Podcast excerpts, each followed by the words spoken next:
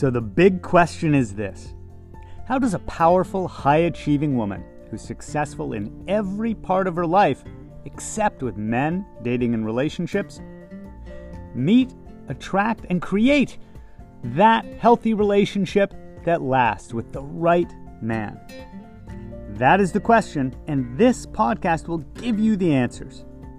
My name is Barry Price, and welcome to her dating and relationship secrets.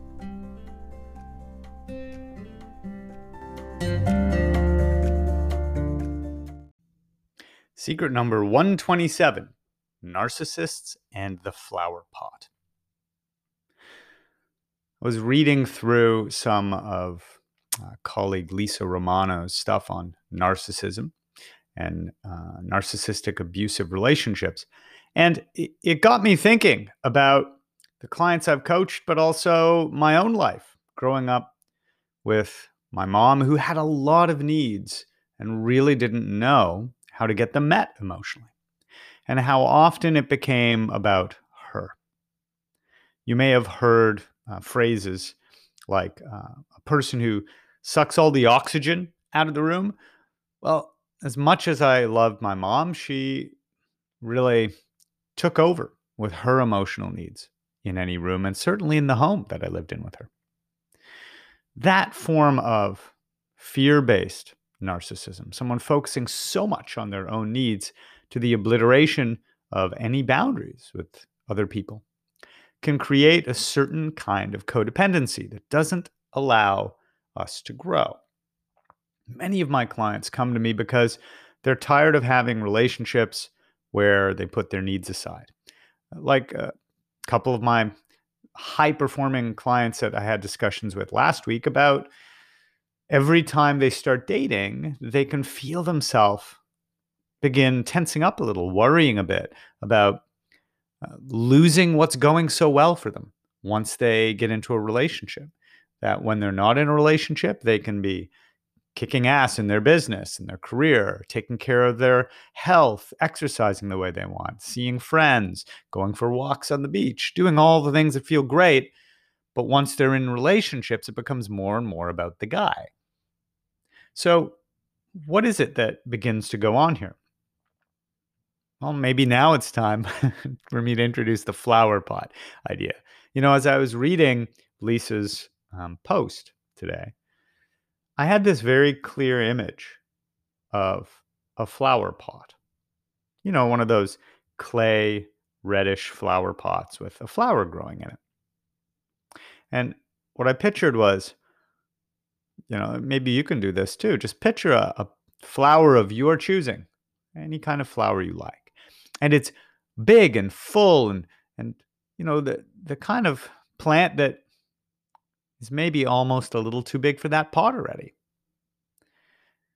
And as you picture this big flower and a flowering plant in this pot, I want you to imagine a small little plant, a little flower right next to it, planted in the same pot. What happens when a plant or a flower takes up all of the space when its roots take up all of the nutrients out of that pot, when there's no space left for that little plant to get what it needs. This is what life looks like with a narcissist. This is what relationships and dynamics look like with a narcissist. It's the smaller plant being starved of its needs and resources, being overshadowed by the larger plant that is blocking its sunlight.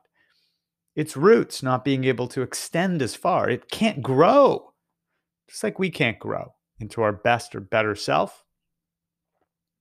So long as we're with a parent or a partner who blocks our needs, someone who's so self involved that we can't get our needs met. The first step in correcting this is is realizing it's happening, noticing that we aren't getting our needs met because we've we've attached ourselves codependently too closely to someone whose needs are taking over, are squeezing out our ability to focus on ourselves at all.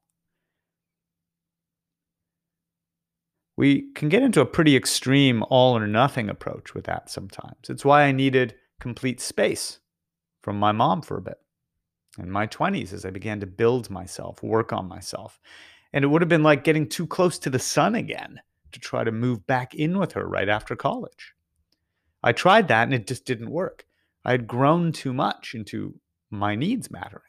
So when college ended and I moved back in, very quickly there was a lot of conflict because she wanted that old dynamic back where it was about what she needed me to be and who she needed me to be.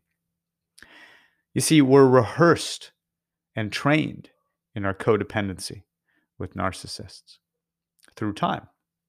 But when we change and our dance steps change, that old dynamic doesn't work anymore. Sometimes it gets bumpier on the way to freedom. So I needed space. I needed my own flower pot, which is what happens with the clients I work with. But you can't just live completely isolated or alone forever. So ultimately, what we, we want to do is begin to learn how to get our needs met and, and just how much space we need. How do we negotiate that space? Well, it's through healthy expression of boundaries, feeling deserving of our needs, rehearsing meeting our own needs. Alone at first, yeah. But better off alone almost is never true long term if we're healthy. Better off alone is a short term tactic when we don't know how to be healthy with a person, cohabitating or in close relationship. So we may practice building ourselves through our nine environments, but we have to get better at releasing the fears that make us give up our boundaries Please don't abandon me. Please love me. Please don't get mad at me. I'll be who you want. We have to release those. That's the inner work part. We have to hold those boundaries around our self care, our needs. And the only way to get good at it is to rehearse doing that as we date, as we are in relationship again. Big, deep growth can come from doing that deep work around that original person we abandoned our self care boundaries for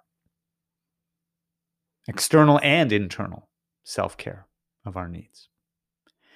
But we cannot grow if we are the small flower in the small pot with the big plant squeezing us out. We need our own pot for a while. And then ultimately, we understand how close we can be. You know, farmers, when they're planting things, or gardeners, understand that there's a certain amount of spacing when you're putting seeds in to grow that they can grow a certain closeness together, but also not too close. We have to develop our sense of that so that we can grow with somebody, not be stifled by someone, and not have to go off into isolation in order to grow and be happy and healthy. That's how the flower pot comes in to our ability to have a healthy relationship. Otherwise, you're going to want to avoid dating. You're going to start believing the long term lie of, I'm better off alone. Short term, you may be better off alone until you learn how to make sure your needs continue to matter and you heal old wounds of fear and you begin using boundaries in a healthy way so that you can grow into the beautiful flower that you really are and have a healthy relationship.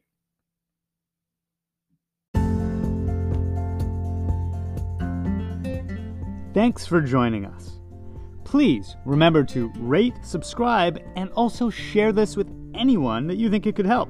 Because I'm on a mission to help 1 million successful women have healthy, lasting relationships.